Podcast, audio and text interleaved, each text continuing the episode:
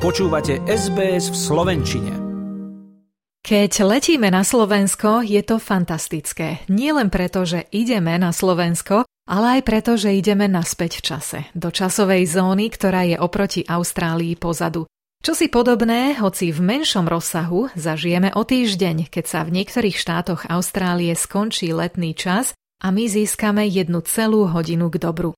Či je ale aj to rovnako fantastické, o tom sa vedú polemiky. Docentka doktorka Eva Feketeová z Lekárskej fakulty Univerzity Pavla Jozefa Šafárika v Košiciach študovala striedanie času aj so svojimi medikmi a tvrdí, že dôvodov na striedanie už v dnešnej dobe nie je toľko ako v minulosti.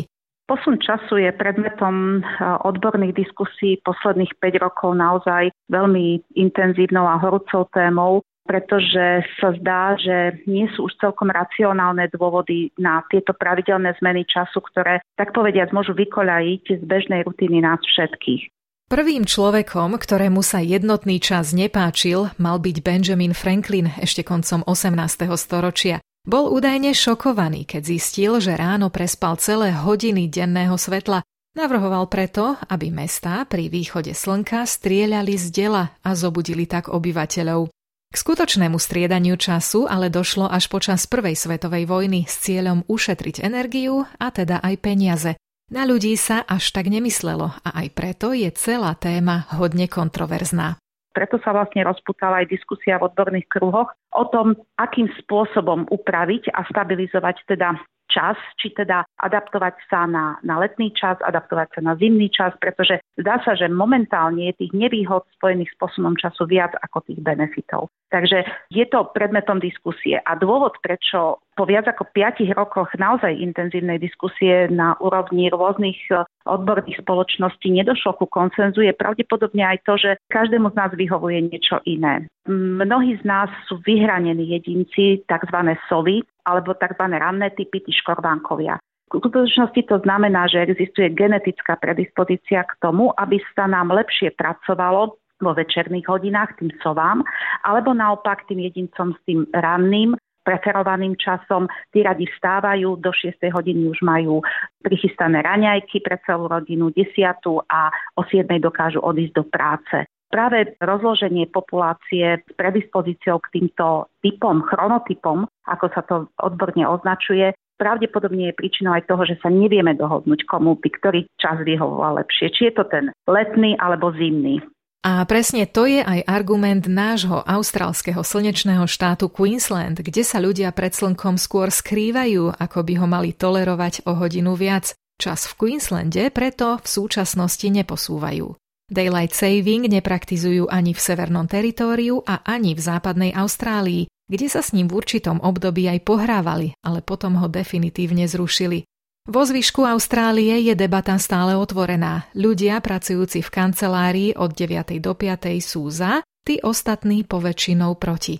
A čo sa teda s našim telom deje a prečo to mnohí nemáme radi, vysvetľuje docentka Feketeová podľa toho, či sa jedná o posun smerom dopredu alebo dozadu. Potom sa môže stať, že by ste mali podľa hodín, ktoré máte na stene, ísť spať o hodinu skôr, ale vaše biologické hodiny nie sú nachystané. To znamená, že nepoklesla teplota vášho tela, nedošlo k tak optimálnej produkcii melatonínu, aby to umožnilo vaše zaspávanie. A toto je problém vlastne, ktorému musíme čeliť z pravidla 3 týždne. Trvá približne nastavenie tých biologických hodín, kedy tieto ťažkosti pociťujeme. To znamená, že ak by sme podľa času, ktorý je na hodinách, už mali ísť spať, je to 22. alebo 23.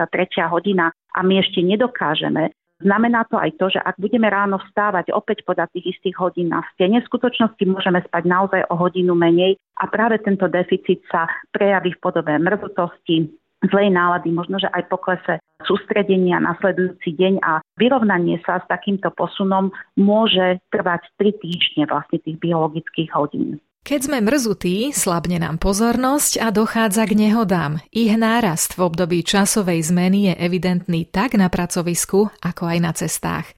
Lekári hovoria o tzv. sezónnej depresii a zanedbateľný nie je ani dopad na kvalitu života a produktivitu v práci, ku ktorej sme v dnešnej dobe celkom intenzívne tlačení.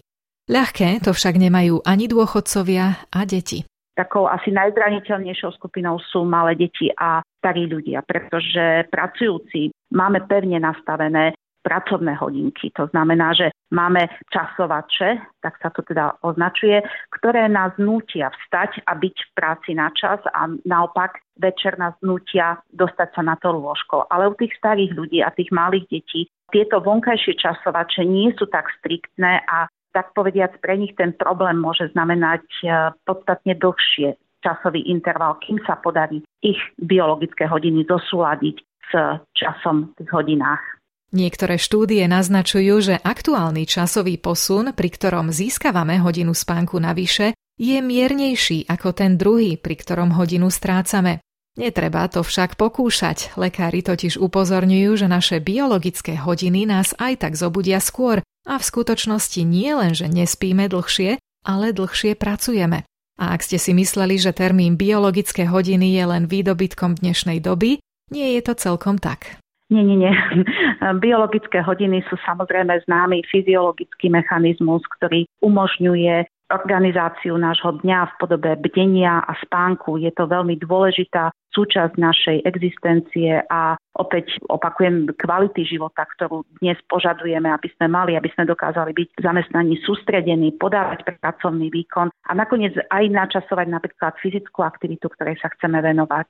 Ako sa teda o seba postarať, keď sa mení čas a my máme doma malé deti alebo zodpovednosť v práci a únavu si nemôžeme dovoliť? V tomto momente pravdepodobne treba len byť veľmi vytrvalý, pokúsiť sa aj cez víkendy nenarúšať režim, v akom stávate a chodíte si líhať v pracovné dni, aby ste tak dali jasný stimul vašim biologickým hodinám, kedy je ten čas stávať a kedy je ten čas si ľahnúť. Následne na základe takýchto pevných impulzov pre vaše biologické hodiny ten systém to za tie tri týždne dokáže zvládnuť. Samozrejme, ten pocit únavy pravdepodobne je treba prekonať malou dávkou kofeínu alebo rannej rozcvičky, možno, že otužovaním studenej vode a podobne, ktoré by vám mohli pomôcť naštartovať ten deň.